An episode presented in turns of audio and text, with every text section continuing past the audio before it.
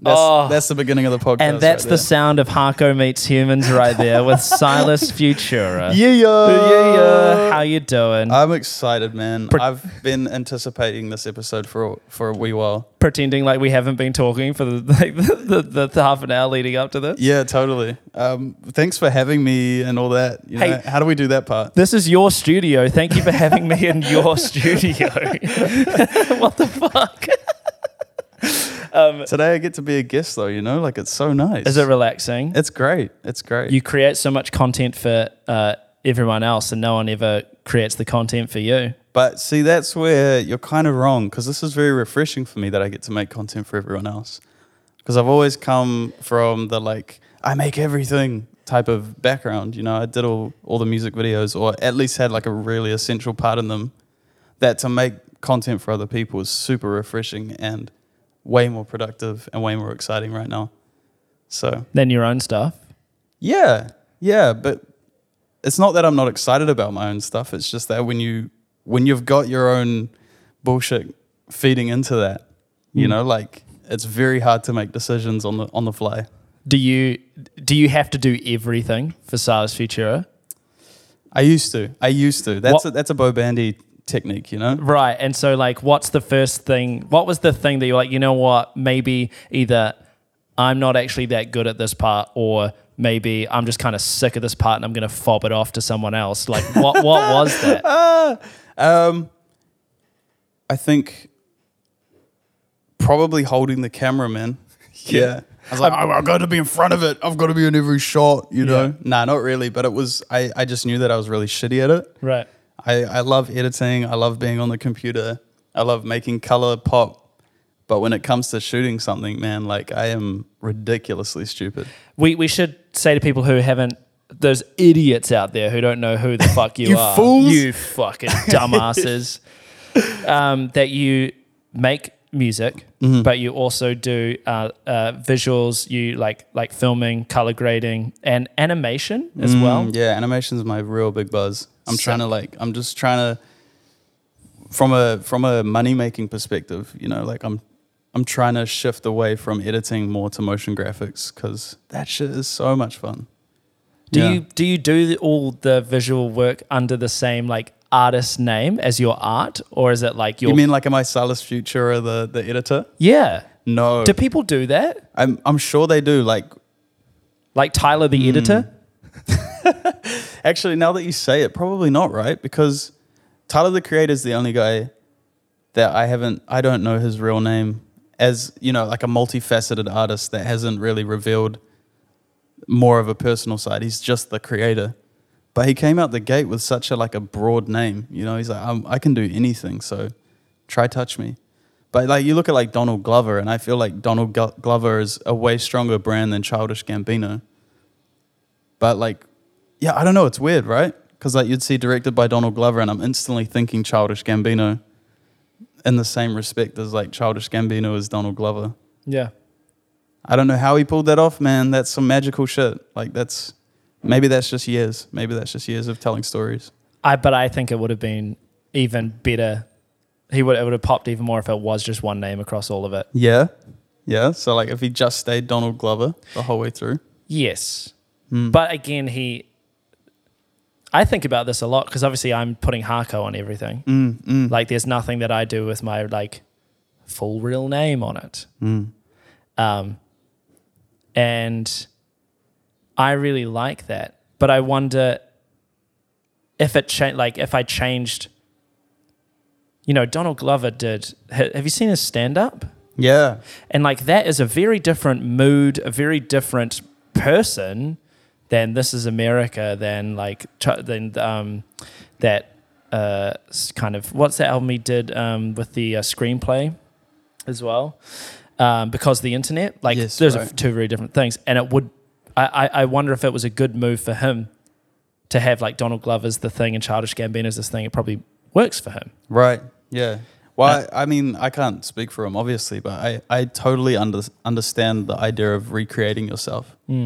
Um, and maybe he got to a point where he's like, this shit is corny, you know? Like, I, I actually, because, I mean, my personal perspective is I think that his old comedy is pretty corny. Yeah. You know, his old writing and 30 Rock and all that is very corny compared to the guy that he is now. He's like super intelligent, super about making points and like telling really intelligent stories.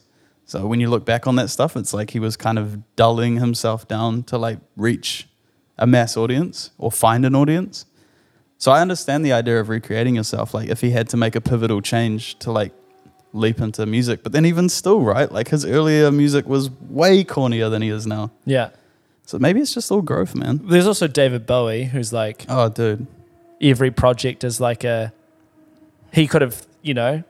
It's funny thinking about in his in his stead of when you had like that second that big change. You were like, oh, should I should I put this out under a different name? Hmm. He was like, nah, David Bowie. I'll just I'll just like I'm the Thin White Duke now, Right. but I'm d- it's still got David Bowie on it. You know what I mean? Yeah.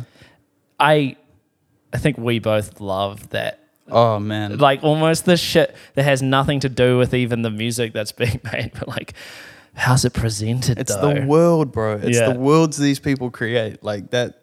That's what blew me away about Bowie. Like I, I couldn't say that I sit down and really like groove out to David Bowie, even though I love the music.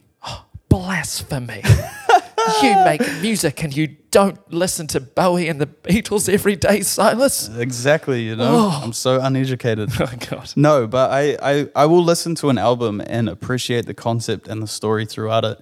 But it needs the context of the clothes he was wearing, the stories he was telling, the way he held himself in interviews, the stage performance.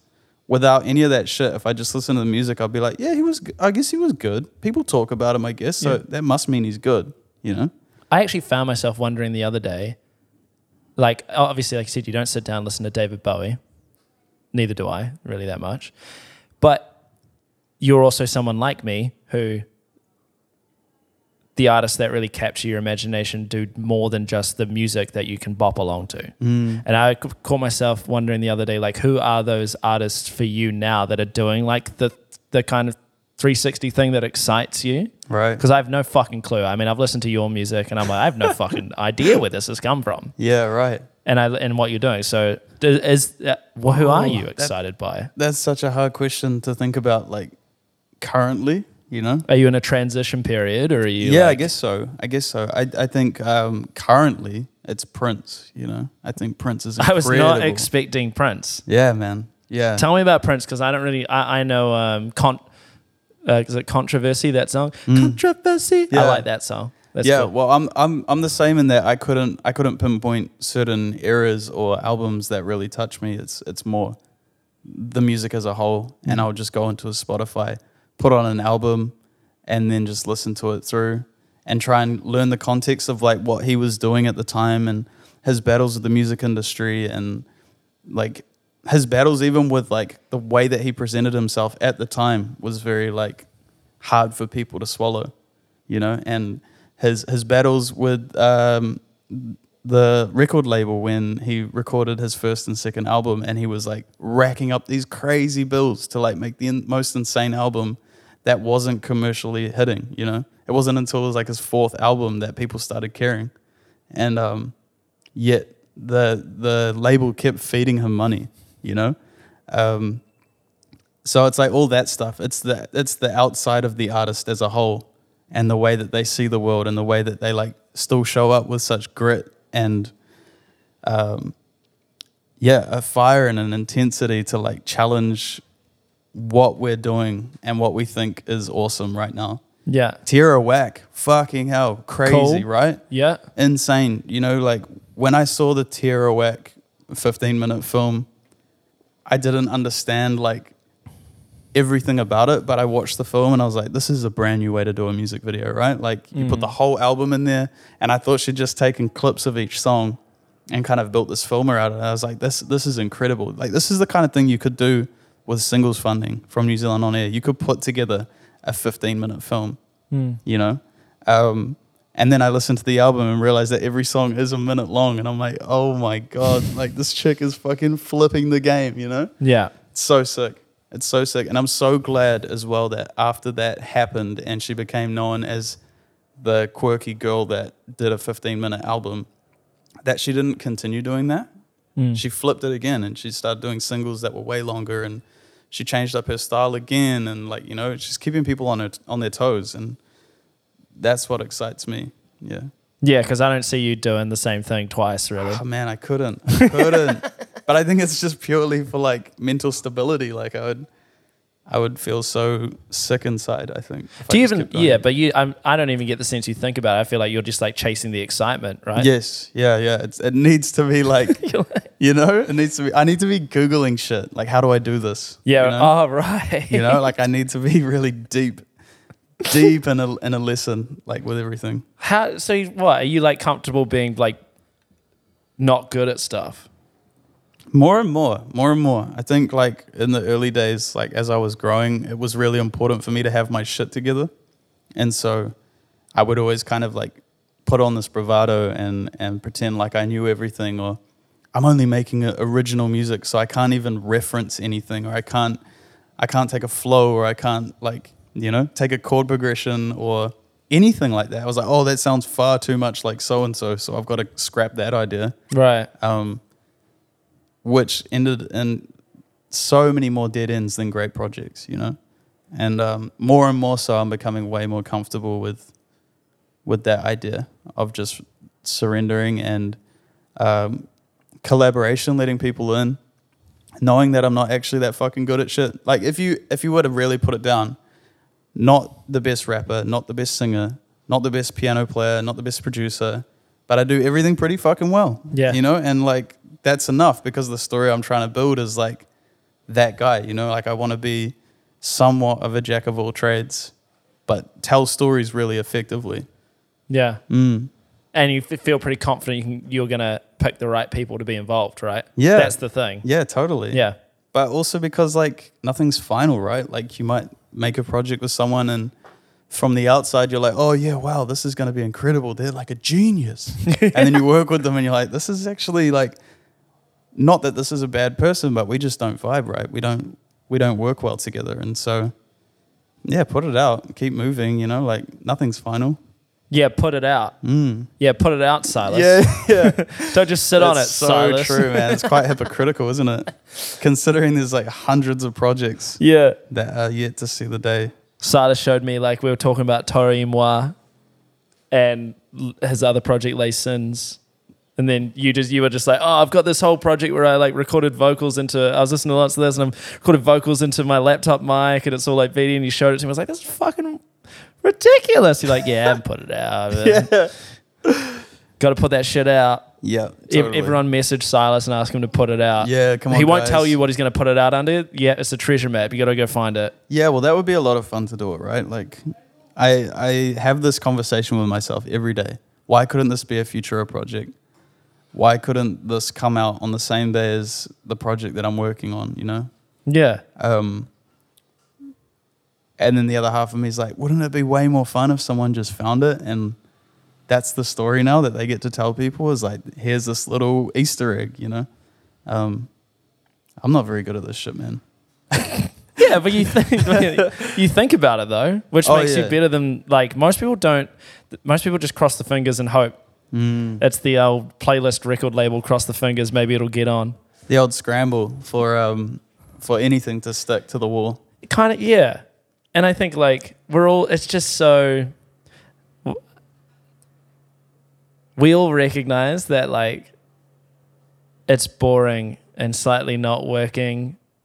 The ways that we're told you should put stuff out and it, should be presented. Mm. Like when you really clearly look at the things that musicians do, they're kind of like a bit whack. like we've been Please, please elaborate. Like, I fucking love this part of you, man. This is the, my favorite part when you do this. Shut up. it's just it's that thing. It's the 1970s thing. It's like okay, if you're if any part of what you're doing is the same thing that a 1970s band could do, then let's look at that thing and be like, what is that thing so great that we're like 50 years later we're like, yeah, fuck yeah, let's keep doing that. Mm. And a lot of the time it's like, nah. And then you realize, like, well, why do we still do it? And it's like, well, because it puts you into a box, and boxes are easy to sell and make money off. And it's just like, but is it? Some people out there just want to sit and write a fucking awesome song, and that's the end of it. Hmm. Totally understand that. And so, but like, I think if you're that kind of person, you're probably not listening to this anyway. Yeah, that's true. That's very true. You know, because you don't get anything from this. I'm not going to. We, we haven't met, mentioned the word chords so far this entire uh, podcast, and that doesn't count because Yeah. I'm just pointing it out. Yeah, no, totally. So you're probably not listening to us, which means if you're listening to this, you're probably interested in what you and I are interested in, which is like there's music, but it's art. It's how you present it, it's how you put it out there, it's all these things. And don't you just ask the question sometimes of like, why is why am I allowed to be as creative as I want when the project file is opened? Hmm. And then as soon as the project file is done, it has to, um, I have to wait three months every time for it to come out. When it comes out, we're sending PR releases to the same groups of people. We're trying to get, uh, uh, we're trying to get a story about it. We're trying to get a music video premiered, and then it's on Spotify. Once it's on Spotify, we're going to try and tell people about. It. Maybe we'll get a remix, okay? And and we and then what we do is we go on tour, and what we're going to do is we're going to take our songs, we're going to put them on a stage in a dark room, probably a box, probably around ten thirty at night. People are going to be drunk, and we're going to have to talk about that for the week as well. Right. And So I'm going to do that for two or three weeks. And uh, then when that ends, I'm, I'm just going to do the same thing again. And then I'm going to do that till I die. yeah, yeah. and That's, uh, we have. so when you put it like that, it's like, oh, that doesn't. If, if that sounds relatable you relatable to you, it kind of means that you you it's like that, that doesn't sound creative. Mm. It's not creative. The and I don't think where anyone's happy with just being well, I, I don't, limited I don't to it's not creative, anymore. right? I think there's just it's just not reaching its potential because there are beautiful projects. Like for example, some someone like um, Tame Impala, mm, you know, I think has asked himself very very good questions in the process of making music, but to me is very textbook these days. Yep. Um, the music is still challenging every time I listen to it. The shows are fucking incredible. Like they perform like crazy. But I agree that like it, it could be more. They could do something so much more.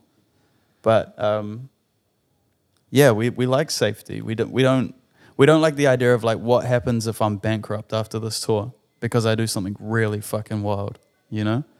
How would I how would I transport an AR show around the world and actually come out with any profit after paying everybody and you know like Yeah, you'd have to be a person who doesn't care about profit. yeah yeah and unfortunately we weren't we weren't really told that's an option No, and none and none of the metrics anyone cares about have we Hmm. we we've been given. All our our world's been given an easy, shallow metric that happens to relate to either popularity or money. Hmm. And when you have like sugary metrics like that, you, who's got the fucking um, discipline uh, to wait for some kind of v- vague uh, idea of creative fulfillment 10 years down the line? No one really. no Like yeah it's it's yeah. like do you do you really think like Kanye West would have put on those extravagant shows if he wasn't Kanye West, you know? Like if if he was like a mid-tier like doing okay, making enough money to live and making enough money to play those shows, do you think he would have gone to that that extent or was it the whole idea that he was building this narrative of like I'm such a strange genius and you know, I think outside the box. So I'm going to spend millions of dollars on my shows. It's like anyone can spend millions of dollars on a show, really, if they had that kind of cash. Anyone can be like, "Yo, I want like crazy lasers that look like dragons in the smoke," you know? Yeah. Um, mm, Well, I could say I don't think anyone understands Kanye no, that's except true. Kanye. I truly, I shouldn't really throw daggers at that dude, eh? Because I feel like he he's on his own wave, and he's definitely on a frequency. yeah, um, and maybe and maybe not. I, I when you talk about that, the, do you know what band actually popped to my head though? what's that? Rammstein. Oh wow, yeah. wow. Rammstein played their first show with pyrotechnics. right? Their in like a show. in like a German beer hall. Yeah, that's how the story goes. Anyway, they were like the whole time they're like, "You were doing pyrotechnics." They did it themselves to start off with until they could afford a thing, you know. Mm. And I guess the interesting thing would be like, not how many people would do that, but it's really uh, do we have a system that encourages people who might want to do that to then take the step forward and do it, or do Mm. we have a system that discourages people from making artistic choices? Yeah. Is it? Do you think it's discouragement or more being incentivized? It's discouragement. Do you think it's more being incentivized to That- like go the easy way? I think I, I, think that the justification that but they're the same thing if you're in, if you're in charge of which way of, of what the easy way is. Yeah, right. Because what we're saying is, mm-hmm. hey, I've designed the way. I'm in charge, and I've given you an easy way and a hard way. And by the way, I think the easy way is the way you should go, mm. even though I could change it. And I happen to make the most money on the easiest way, and I don't have to do any work. Like fucking, oh yeah. I don't know. It's it's hard because I also our economic situation is fucking horrible, hmm. and everyone has to. Well, our rents are so high; it's so hard for anyone to live that you can't. You li- like no. Le- there's no legitimate way to actually criticize anyone trying to make some money or just trying to fucking survive. Hmm. Do what you've got to do. Hmm. Like in my mind, art, being artistic comes secondary to surviving because you can't be artistic if you're not alive. If you're not, don't have a house, if you don't have a fucking anything, you can't be artistic. That's so true, man. That's so, true. Like, But I think we'd like to get, I think while we try and fix those problems, we also have to build in the idea that we don't just want to allow people to survive, we also want to allow them to thrive as well. Mm. And so simultaneously, we have to have the conversation about like, how do we fix the immediate problems? And as having the conversation of like, let's not just bring ourselves back to baseline of like the 90s where you could just be a band and tour New Zealand and, and survive.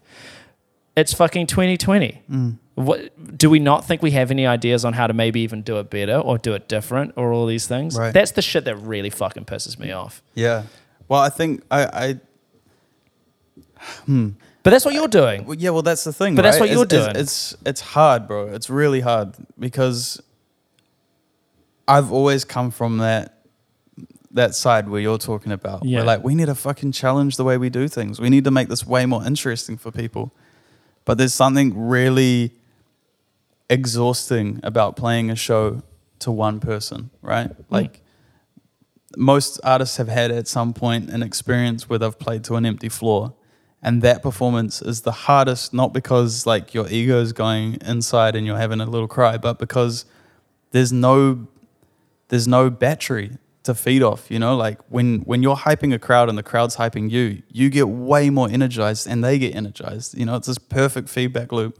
But when there's nobody there you're yelling into a mattress and like that's the hardest thing. And i think it's the same when you're trying new things.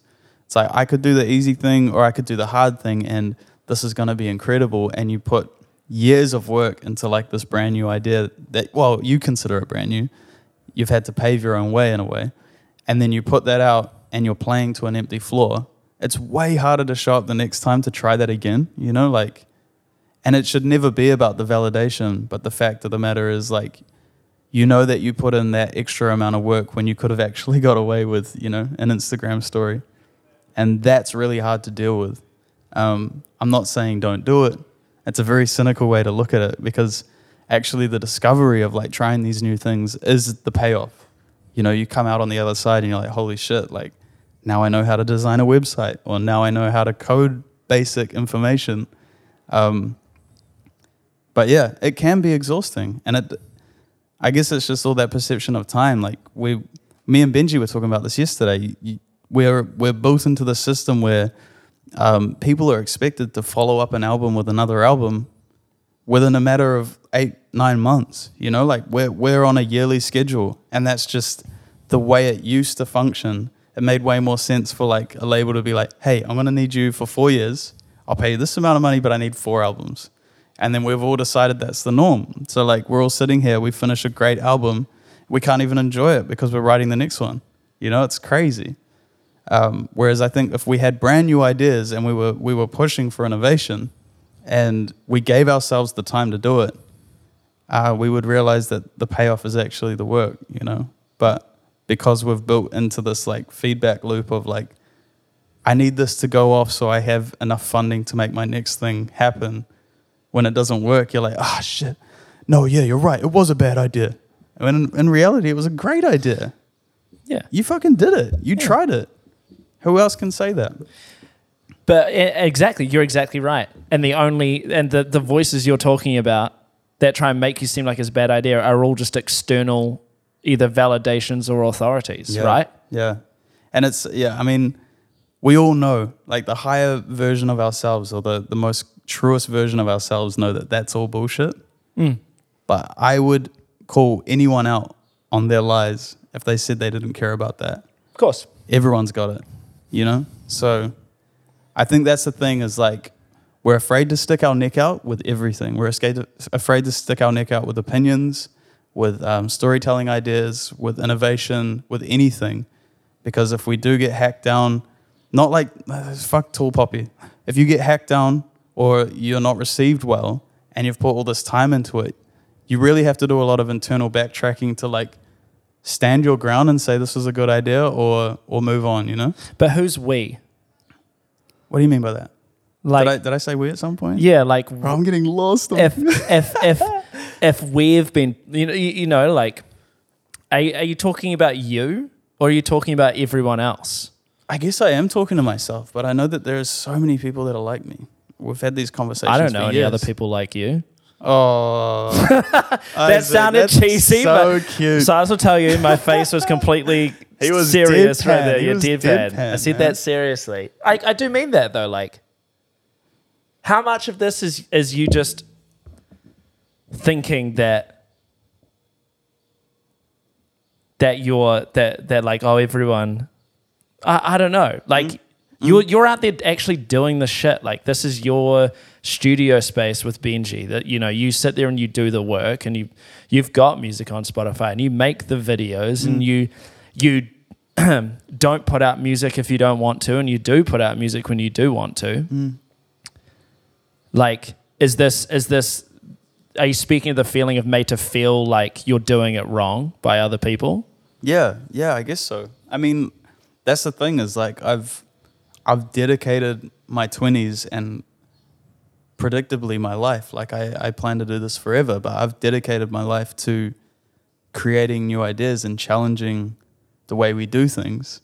And I've surrounded myself with people that do that. Like that's why you're here. That's why this studio exists. That's why Benji's here. That's why everyone in Studio B is working every day at what they do. Um, because we've attracted to each other because we're all just as delusional as each other, right? full on psychos Yeah, it's great. Um, but it's not like that shit comes easy. no Not at all. Like, not even like, oh, it's hard work, but you know, I'm here every day on the grind, all that bullshit. No way. Like, I spend days at a time lying in bed, wallowing in like a deep, like, um, like flat battery, I guess. I don't even, I don't want to call it depression because that's, I feel like that would be taking away from people that really do clinically feel that. But feeling so, so low that you can't even get up to like drink water or go to the bathroom and you're sitting there for two hours, like, you know? yeah but that sounds like a pr- that sounds intense that sounds like Yeah, I mean, it's real, bro. Yeah. It's real. And, and this happens to me all the time. This happens to me sometimes once a week where I just crash and I cannot talk to anyone. I can't look anyone in the eye, you know? But the rest of the time I'm humming. And that's the price of, of doing it, you know? So it doesn't come easy. But for some reason, there's some delusional part of my brain that thinks it's, it's worth it, you know? Which is strange. Maybe I, maybe most people would look at that and be like, "Nah, it's not worth it." You know? yeah but then they wouldn't do the thing Yeah, exactly. we're all com- we're all com- like uh, being um, have a compulsion to do the things we do totally you know like we can't fucking help it no. it's great. But that's the whole thing. Like you should, yeah, yeah, it's great. It is great. That's the thing. Like, I, it's so weird because obviously everyone I talk to has a story very similar to that where they're like, oh, my creativity has this kind of like attachment to something that people would consider dark or maybe is not Mm. in some ways healthy with bunny quotes, right? Yeah.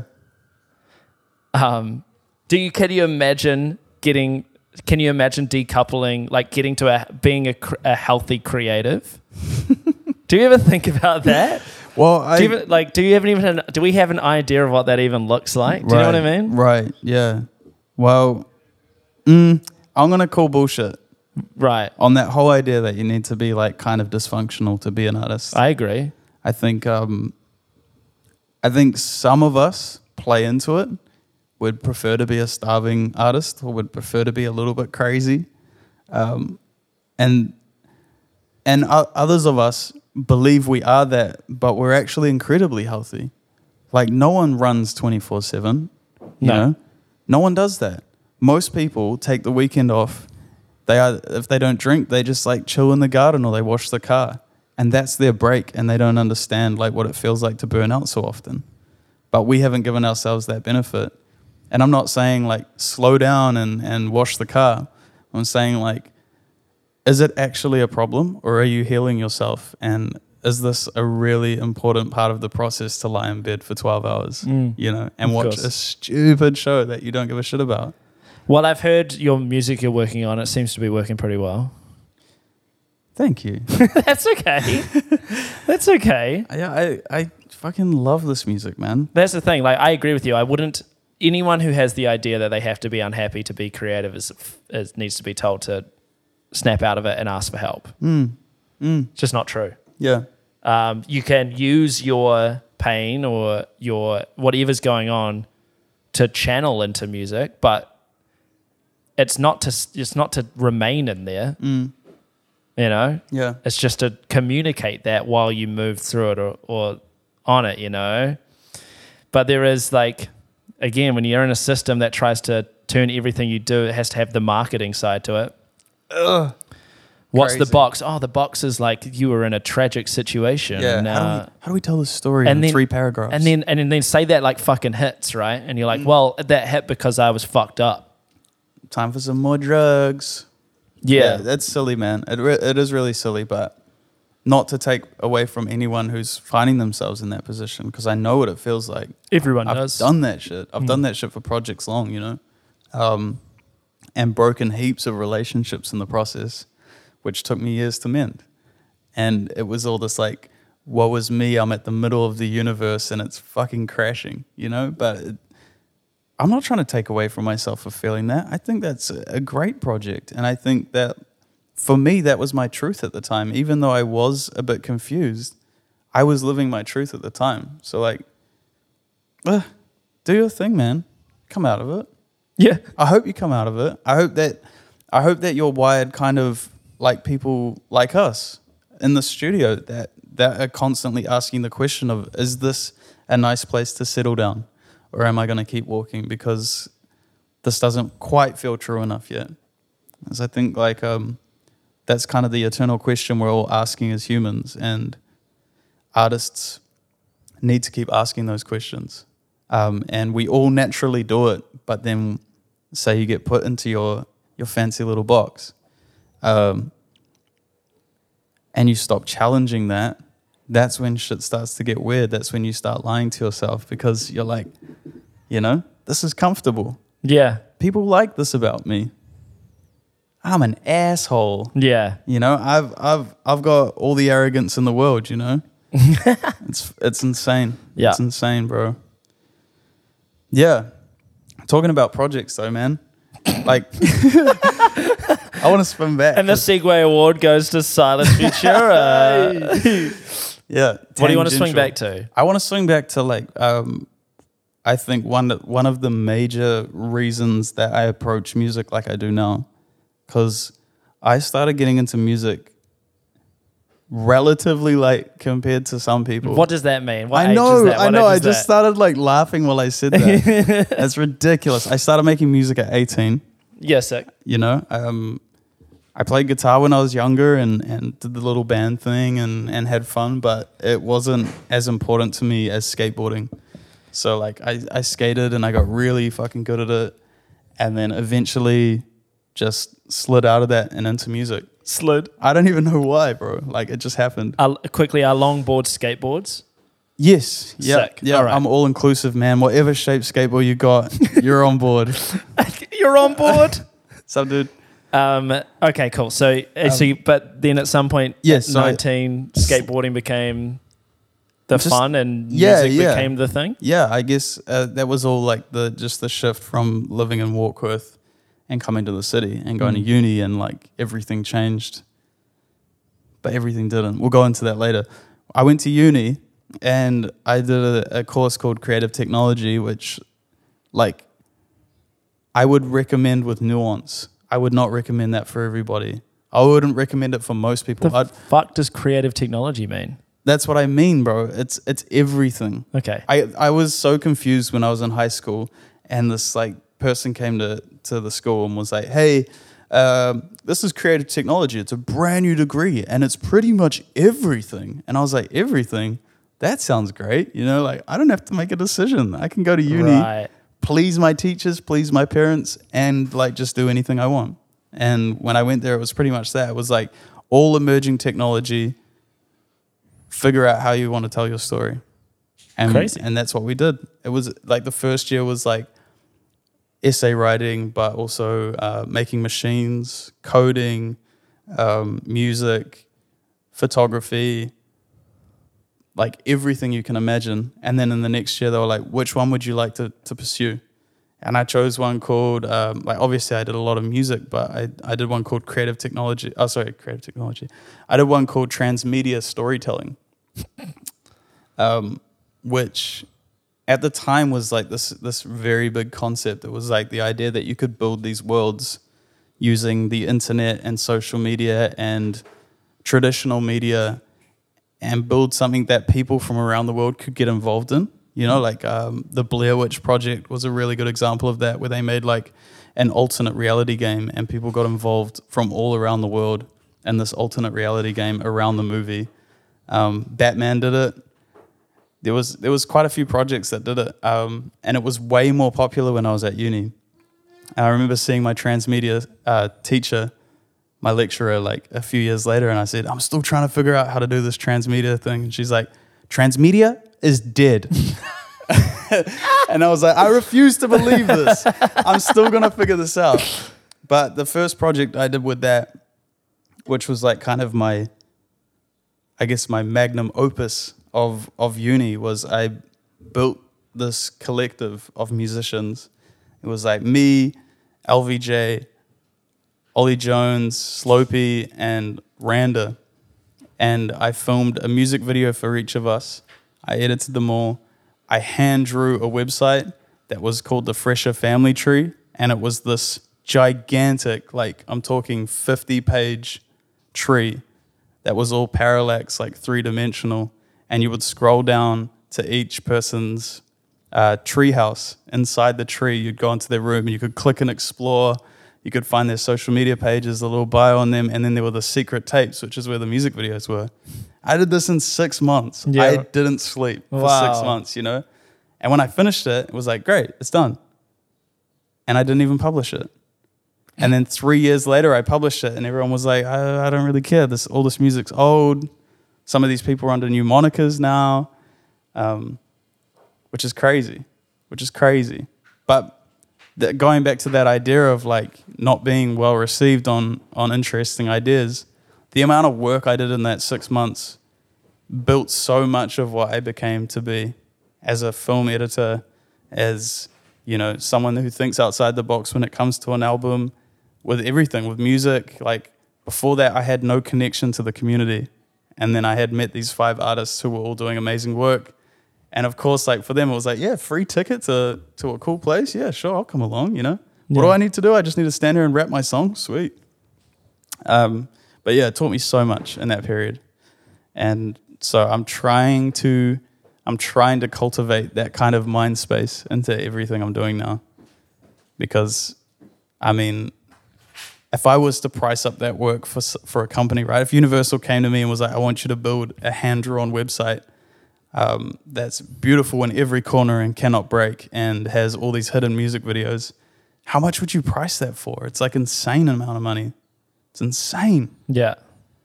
Um, yeah, I don't know where I'm going, bro. Like I'm just tripping.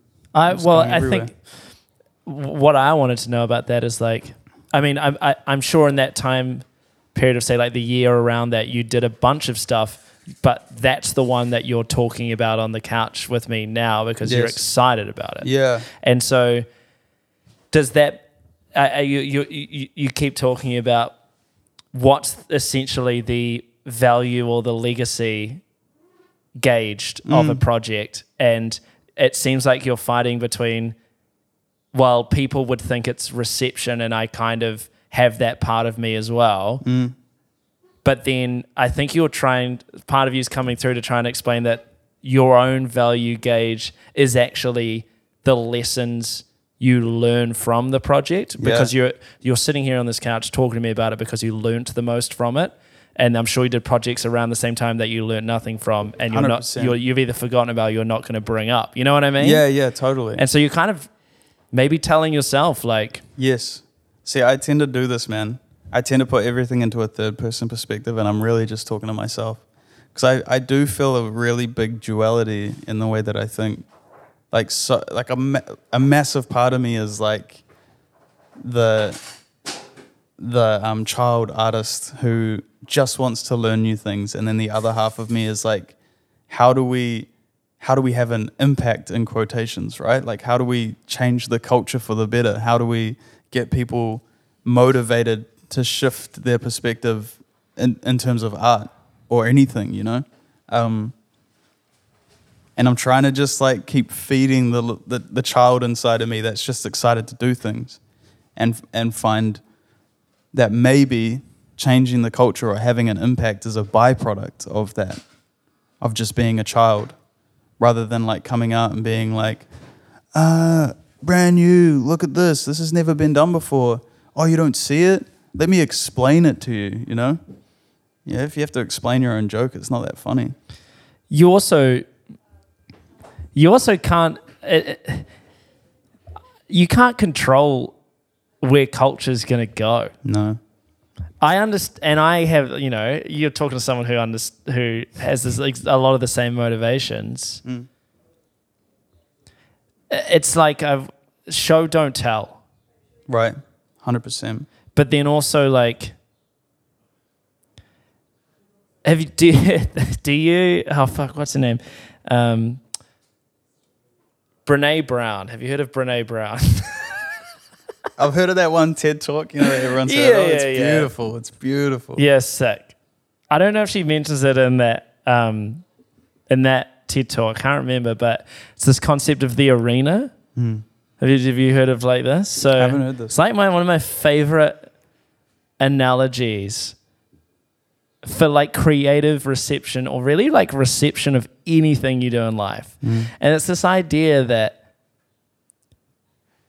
you're in a, you're in an you're in an arena doing whatever you're doing. You're putting on the show. You get to choose who's in that arena with you watching the show and you get to choose who's not in that arena. Hmm. And it's, you can, I apply that in the sense of there's a lot of people in the world who make music or are in the music industry or the media industry or entertainment in general. But a lot of them are not seeing the world, thinking about the world, working in the world in any way that I can relate to at all because humans are so diverse and vast, right? Mm. The arena analogy allows me to say, well, those recognize that those people with different worldviews are going to care about different things. Their advice to me is not relevant to me because they're not in my arena. Mm. Whereas someone who is on the same path as me, thinking about the same things, and has advice or criticisms for me, they and they are they are in the arena. Then I take that seriously. Right. And it's a really maybe it's like an easy way for me to put the boundaries up. around people and creatively, right? That's beautiful. And I think that that is such a great way. It, it makes a little checklist almost for to like gauge the validity of anyone's uh, impact or criticism on you. And, and I guess like why I got into talking about that is because the more I think about it, the more I'm like, I don't need to. ju- I don't need to make an impact in everyone. Mm. I only want to find the people th- who are in my arena Yeah. and impact them because they're the only ones who are going to understand what's going on anyway. Hundred percent. And if I'm wrong, then I trust these people to prove that I'm wrong and they'll have better ideas and I'd rather know what their ideas are. Hmm. But I don't give I, but then also w- release all the worry about worrying about all the other fucking people outside the arena or whatever the fuck they're doing. Yeah. You don't Yeah, have to real. worry about them anymore. Yeah. And I found that incredibly freeing. I'd say, yeah. That's beautiful, man. It's I think Well, Brene Brown, not me, but well, but yeah, but you just put it in your own words, right? You just recontextualize that in in the eyes of Haku. And and I think that's becoming a story that I'm cultivating in my own way. It's the same thing. I like to bring up that other side all the time in conversations because I think it's really important to remind yourself of like where you've come from and and also the parts of you that are undesirable, right? Like the things that you would rather not um, say on a first date, you know? Um, I feel like you would, you would, you would say them on the yes. first date though. yeah, well, that's what I mean. like that's what you. I'm saying here on our first date, right? Or our, at least our first date on the mic, because I think it's really important to um, to wear everything as armor. You know, like I am insecure, and I I do sometimes fall into silly traps of like wanting people to care more than they do. That's okay, because I'm human. oh yeah. like you know but like i don't know we're we're we're way too focused on on saying everything right all the time and it's becoming dangerous to like you, you can't check yourself inside your own head like that's that's like too dangerous for yourself you'll be ricocheting off every side of your skull unless you have someone that you can trust to, to say that to and if you just trust everybody with it like screw it come after me That's the care. thing. I think we don't. We've lost the culture of questioning exactly where the feedback's coming from Mm. and gauging its value. Mm. Like, what are streams? Mm. Mm. What is like? How do we know whether that person actually has a just really one a really bad taste in music, and we're like the the only other one they listen to is like, oh shit, they, this person likes. I'm not going to list bands, and then me. Um, but then also too, like what um, was this person even listening? Was this in a Mm. playlist in the background? Am I Mm. on a supermarket? And we've lost the some culture of like questioning that and just being like, a stream's a stream. Mm. It's great. It's a number. Mm. It's a like. Who ge- Who cares who gave the like? Right. who cares yeah. who get like? This is a status thing. Just get back into like no. You like I don't. It doesn't matter who the fuck you are or what this thing like. I th- you know I have like five or six people. I, I'm I'm like I I don't. I only care what you guys think Mm. technically about the say the music I'm making or the things I'm doing, Yeah. and I'll politely listen to other people, but I won't fucking listen to them either Right, because they're not in the arena, you know. Yeah.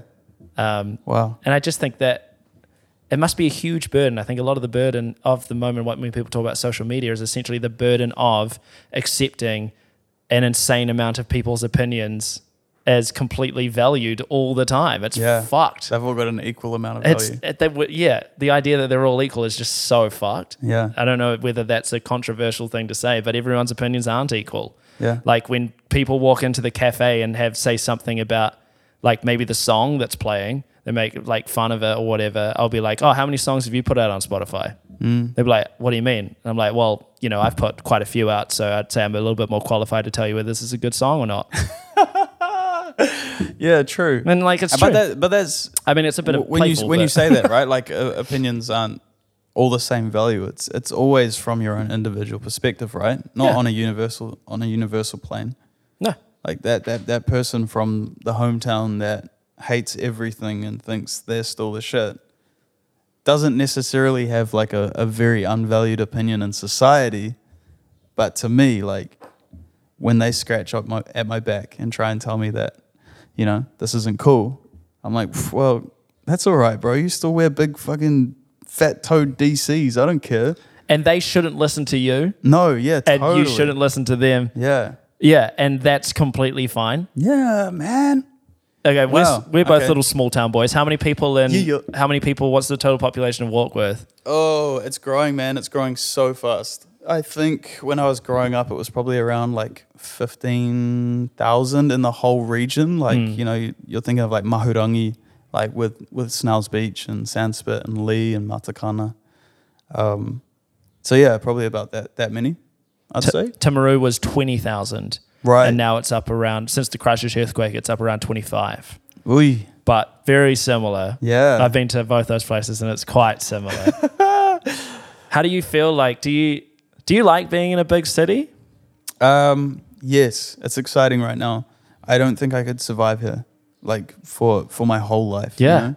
Well, I- that's I th- interesting. I think this is a place to be while you, while I'm young and excited, and um, yeah, I've got that spirit to to to battle high rent prices and and ridiculous people at every corner. But But in the long term, you imagine yourself not back in Warkworth, but like probably somewhere quieter. oh yeah, hundred percent. Isn't that me exactly the same, bro? 100%. I wonder if all the small town people out there let us know. Like, is that you just want to like probably not the Mm. same small town because that's always a bit shit. You're like, oh, No, yeah, you never want to go yeah. home. I don't. I mean, I don't really want to settle in Timaru, but Yeah. I definitely don't want to settle in a big city. Mm-mm. No, yeah, I think I think that's maybe when you know what you've what you've got, you don't want to let go of that. When I left the small town, I was like, hell no, I'm never going back. Yeah, yeah. that place sucks. And the, the the older I grow, the more I go back and check myself. I'm like, oh no, actually, I was running away from myself. You know, like I there were undesirable things about myself that I thought would change in the city, which just didn't happen. No. Same problems, same people. You know yeah. you find your circle, no matter no matter what you're looking for. So I, could live in Warkworth, but I'm not saying that's the first place I'm going to choose, man. Like, I, but I definitely don't think big city, like old boy, you know, with a big city. I mean, life's gonna repeat if it's the same you at the center of it, Mm. not it? No Mm. matter where you go. Yeah, like I said, like um, I tweeted the other day. It was like, um, you could just work on loving yourself instead of moving to Berlin. It's cheaper. Oh shit! and it was kind of tongue in cheek, but also kind of true. I love it. And some people, uh, it was a little bit too relatable for some people. I Mm. think it's true. Like I fucking moved to London, and I was like, Yeah. I thought like new new life and new things. I did the same fucking made the same mistakes, did the same good things, just repeated my life in a different place, you know, until Mm. because I didn't do any work. right. And I kind of think like it's funny, like now that do that small amount and you live a little bit more, you're like, ah, it would be really nice to like settle back somewhere, but as the like the new person, not the not not repeat the old. Totally. Hey, would you ever play a homecoming show in like Warkworth? Oh yeah, I love playing up there, man. Like where where do you play when you're in that Um, area? There's a couple places you can play at, like the Leigh Sawmill. Obviously, it's Yeah. just like so much fun. Such great people, such a great venue. I wonder. I w- I'm really curious to see because like I usually only see bands there. Obviously, Yeah, Um, not to say that you're not a band when you Mm. play over like you haven't played in bands before, but it's a it is a different vibe. The yeah. live well, set, well, right? I can say this: when we played as Hot Knives up there, like when we were in, when we were doing our band thing really hard, um, that show was insane. Right. That show was unbelievable.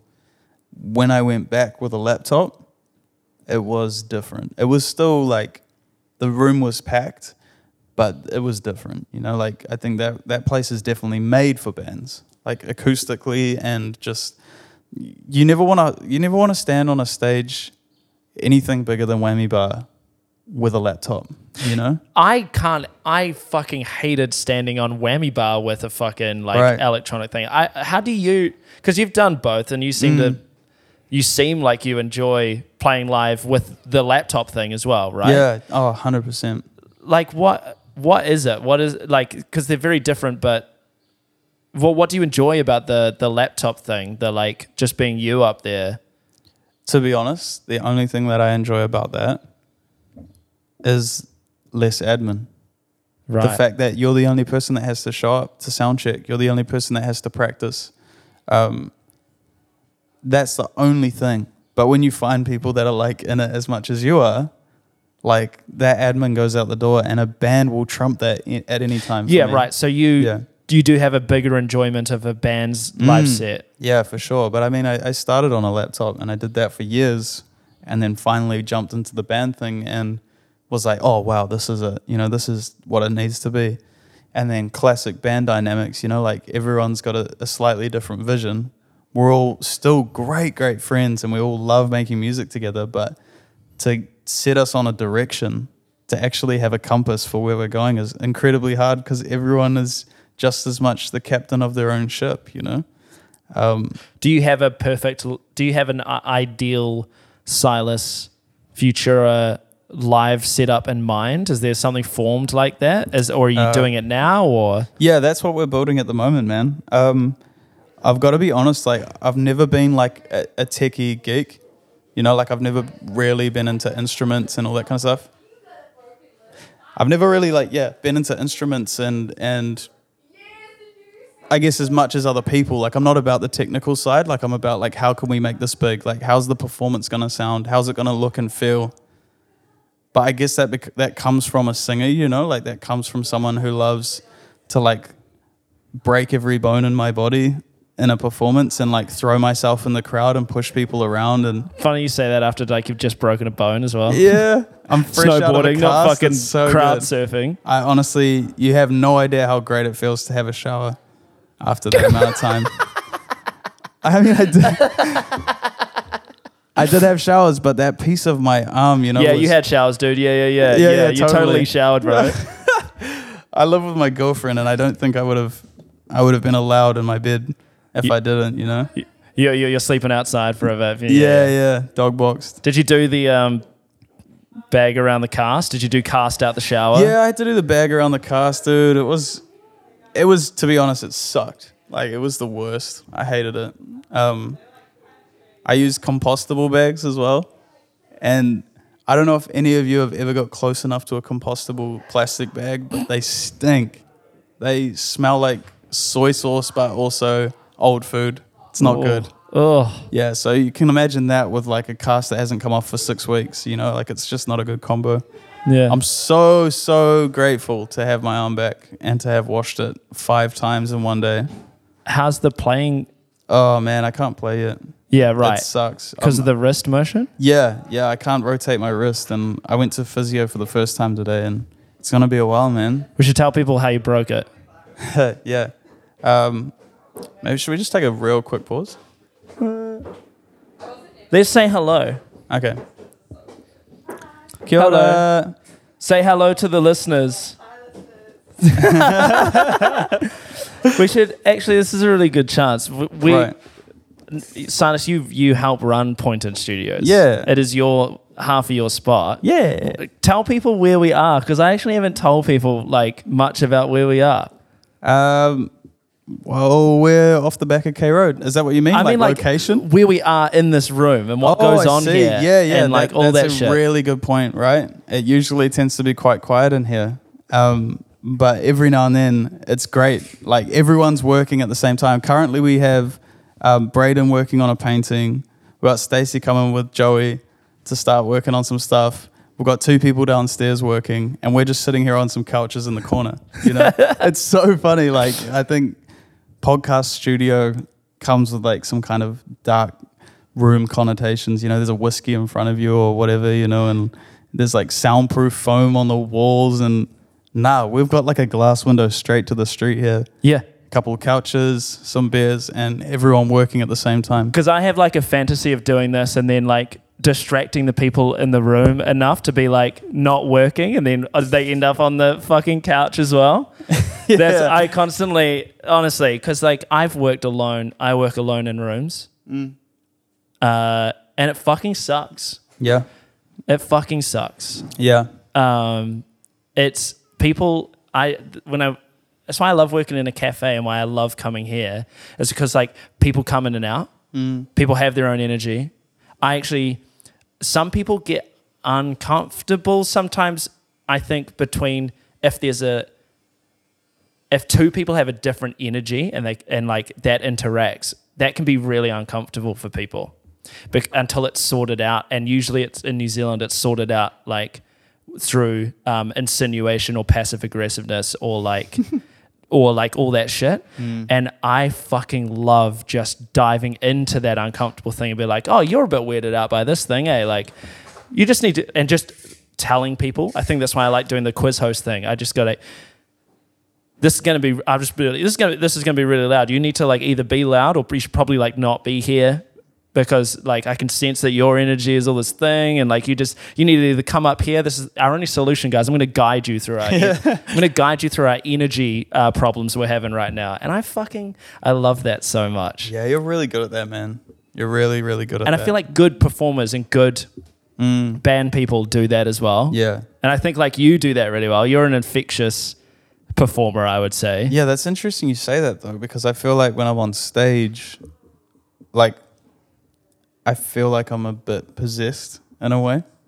You know, like I, I'm way more extroverted and I'm way louder and like I don't give a shit. You know, like I will kick shit over, I'll throw things around and and not necessarily be a nuisance, but just like there's no guard there. Yeah. But when you catch me at the studio, you know, and on a, on any given day, I'm probably gonna say the least in a conversation unless you really like bring it out of me, you know. Yeah. And once I'm started, I can't stop. but like, yeah, it's it's not like my natural state. It's not my resting state to be explosive. I talked to the Soaked Oats guys over the weekend about whether like controlling the environment that the music's about to happen in. Hmm. And I like, have you ever thought? Do you ever have you ever thought much about that? Like, obviously, you're you can get possessed and really excited, which could drive other people to get really excited. But have you ever thought about other moods to create in your live performances and how to create them? Do you ever think about that kind of stuff? Yeah, yeah, for sure. There's a couple that come to mind. Like um, at one point, I played the the Monster Valley experiment like a couple years ago, and it's obviously Halloween themed. So like there was some horror involved, and I did this whole like performance around being um, an escaped like experiment myself. Like I had like this torn shirt, there was blood all over me, my hair was everywhere, and there were nurses that were dragging me into the room. We kind of entered, Wow. we entered the stage as the intro song was playing. We entered the stage from the back and like pushed through the crowd as I was like jerking around, and they were like trying to hold me down, and you know like every song was like this progression of like kind of breaking out of the lab and um that was really interesting because I, I think people didn't understand it. They were just kind of gawking at me. Um so i didn't really come into that thinking like oh how do i make this the most like safe um like expressive? Any, anyone can be who they want to be kind of episode that was more like how about i confront people and make them really scared but in another time But that is the same thing, right? That you're trying to put a mood. You are trying to put a mood on them. Yes, hundred percent. Yeah, yeah. Um, I've always, I've always loved that about performance. I think like it's so much bigger than playing the songs. There's nothing worse to me than a band that leaves the stage and comes back for a three-track encore. like, how dare you? The way they walk off, they know they're coming back. They walk on and and they do this like kind of half committed wave to the crowd, like, oh, thanks for calling us back. Shit, we weren't expecting that. I wonder what we're going to play. Oh, how about the three hits you haven't heard yet that everyone knows us for? I hate that. It's so by the book. It's so like, oh, it's so lazy. Yeah. Whereas, you know, like when I put out my last album, I did a secret show. I invited everyone via email Dope. no social media, no nothing. It was just all email or like DM. Hey, I appreciate you. I, I'm so grateful that you've been along for the ride this far. Or I appreciate your art. I want you to be at this night. There's about 50 people. And I segmented the album up into samples, you know, like here's the chord progression from this song, and here's the drums from this song, put them into Google Drive documents, and then created um, NFC chips. Um, What's an NFC chip? it's basically like how Paywave works, or um, Oh, okay. right. yeah. So it's not too accessible to phones yet, which made it a little bit hard. But Um, basically, they're these little chips like stickers that you can put onto anything, and then you can scan them with your phone, and they'll open an app or a website. And so we we snuck snuck these all around the room, and people were like invited in three hours before the show started to like have a couple drinks, catch up with each other, and then like, oh, what's this thing on the wall? And scan it, and then it takes them to like a drive folder with all the samples in it, or like secret videos and things like that. And I have to like shout out right now to Daryl um, Daryl Chin, who is crazy. I think he goes under the handle Survey Alien now. Um, that dude helped bring that together by a mile. You know, he thinks like we do. Um, but that was a really cool experiment. One, like not selling tickets to a show and having this level of exclusivity to it, which really, when I think about it, that was my pretty much my entire audience that I invited. But it was this kind of like, oh, I've been chosen to come here, you know, rather than like I have to book out my night for something I could go to or could not go to. That versus like, shit, I can actually like interact with this on the internet while I'm in the space with him and he's playing these songs and I'm still able to like take things off the internet at the same time. And that crowd was unbelievable. That crowd was unbelievable because like everyone had showed up voluntarily to see something in its like birth stage. This is before mm. the album even came out. you Yeah, know, It's just like three days before the album was out. And that was beautiful. I couldn't have asked for like a better group of people around me. And I couldn't have expected it to be like that either. I just thought like, far, we've got to do something, right? You know, like we've got to do something weird. That's the thing. You've got such big ideas. Mm. Like, what's the simplest thing you've ever done that you've been happy with? Um, shit. Because it kind of sounds like it's kind of boring if it's like straightforward, right? Yeah, it's so boring. But I think, I think probably the singles, bro. Like it's probably it's probably doing the normal thing, right? It's like when when a single comes out for me, and you do the run, and you tell so and so about, you tell sniffers about it, Who it- and you you know you tell BFM about it. I love I love these people. I love BFM and the alt radio stations more so than I love most people that are doing it, just because they're showing up without being paid, you Mm. know, and there's a level of passion there for it. Um, but I still have a lot of respect for everyone that's showing up for, for the New Zealand music media. Do you think? Do you think you'd? Do you think singles? Like, who are singles for, and will we keep doing singles forever? Um, singles are for Because they're not for our fans. Singles aren't for fans. Fans just Maybe. want to hear all the music. right, yeah, but mm, I think there's there's room for everything, right? Like I, I think as a fan, like I do enjoy singles, but they definitely don't stick with me as long, Don't you just want to? You we all. It's like, but isn't that the encore thing? Right? Uh, Isn't a single just the main set? And we're like, well, I've, I've, I know there's, let's pretend there's not other music there, and it's like, but we know there's music there. It's all done. Like we're just not getting given it Yeah. because radio. No, but because because we need to be reminded, you know, like we're so distracted now. We need to be reminded of something that that something exists. When you come out of the blue with an album, right? Like it just doesn't like people aren't ready to receive that yet. Like Uh, they haven't invited you in. New people might not be, but your fans are. Yeah, all three of them. But You know what I mean? here's the thing: those three people are gonna.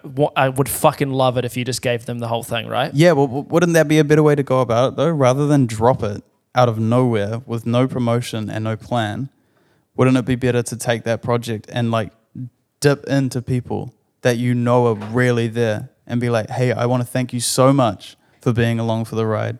I can tell that you've been here. Here's the project.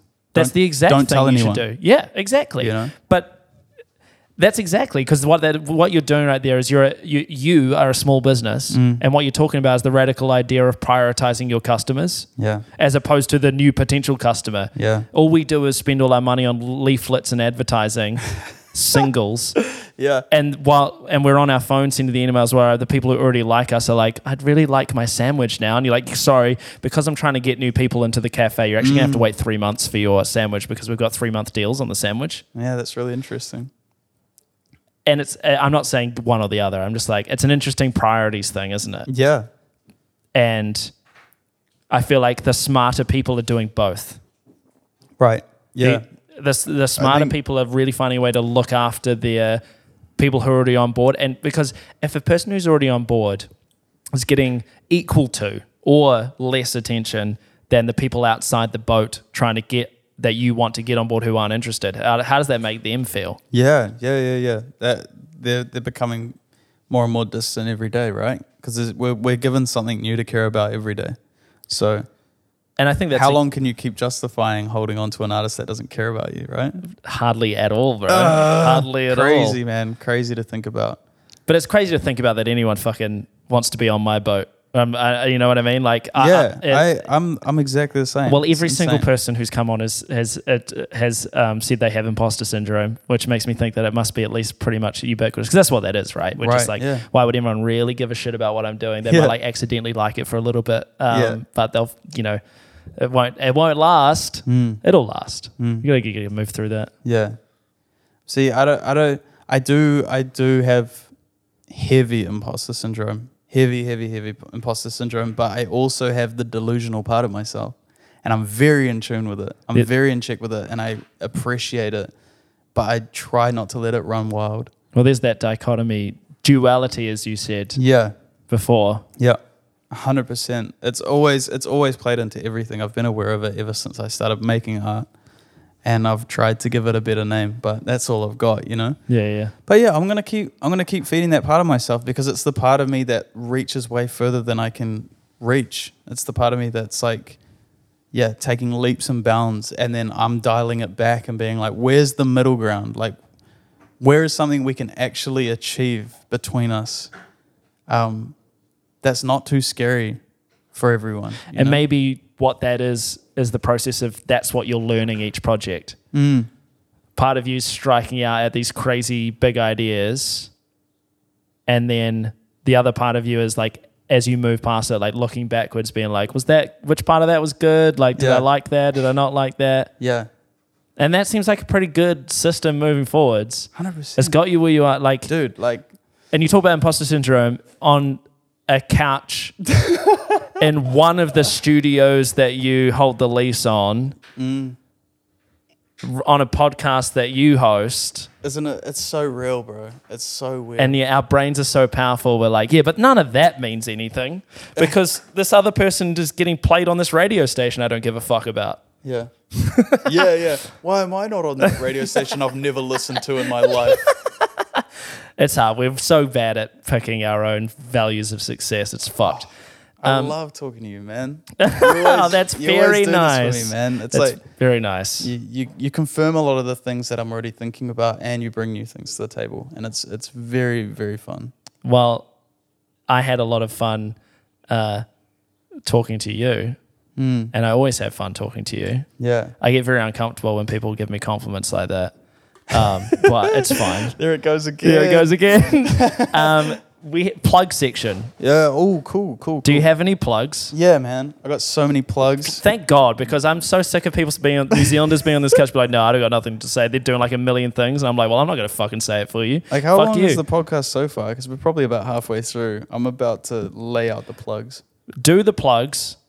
Um, if I if I can't hold my pee any more than I am, yeah, I'll just I'll just leave so it. You're good. bad, bro. oh my gosh. Yeah. So get you got to fire through the plugs. Okay, yeah. Um, let's start with Poynton Studios, right? Wow. Oh my gosh. What an amazing place. Ermagerd. Yeah, this is this is the most insane project that sprouted out of nowhere, you know? It sprouted out of a coffee with Benji. I've had not really met before that coffee. I don't know how we got talking at Scullery, but we did. And we just were like, oh, there's an opportunity here. You know? I was working out of the studio and, and Carl, who had it at the time, was like, I need to go. Uh, do you want to finish my lease for me?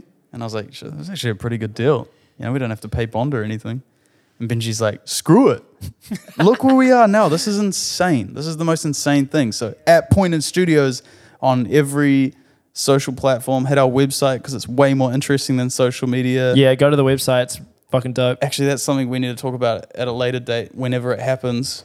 Um, is how much more important it is to create your own social media because I think that's the new wave. But go to our website because it's way more interesting, man. So much more interesting. Um, uh, who else do I want to talk about? Go check out Hot Knives. That's like one of the coolest EPs I've ever been a part of. Those people are so insanely talented. Four tracks, it'll take you 10 minutes and it'll change your life. At Hot Knives NZ on Instagram. Check out Silas Futura. Um, that project is so, so close to coming out. It's finished, it's mastered. We're working on everything around it, and it's so, so close. So keep in touch. Silas Futura, hit me up if you ever want to chat. Um, I'm putting out way more live performance videos coming up soon on my Instagram because I have my arm back. Yeah. So I can't wait for that. Um, check out Silas McClintock if you're into animation and editing. That's where I put like kind of all my edits and motion graphics. Uh, shit. That's probably a good place to start. You know, I don't want to like say too much, so people won't look at anything.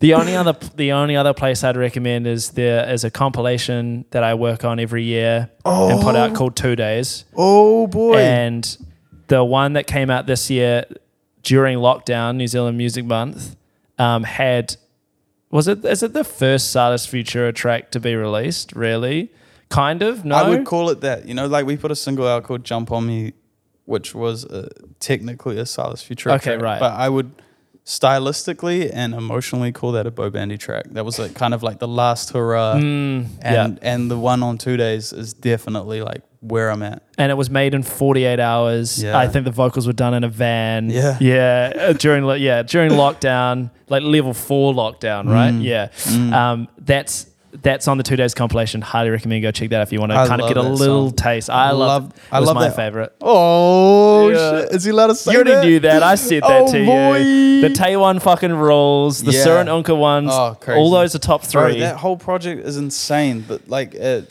I mean, the project in its in its lifetime. Mm. There's so much potential there. There's so much potential there. I'm so excited for next year and the years to come.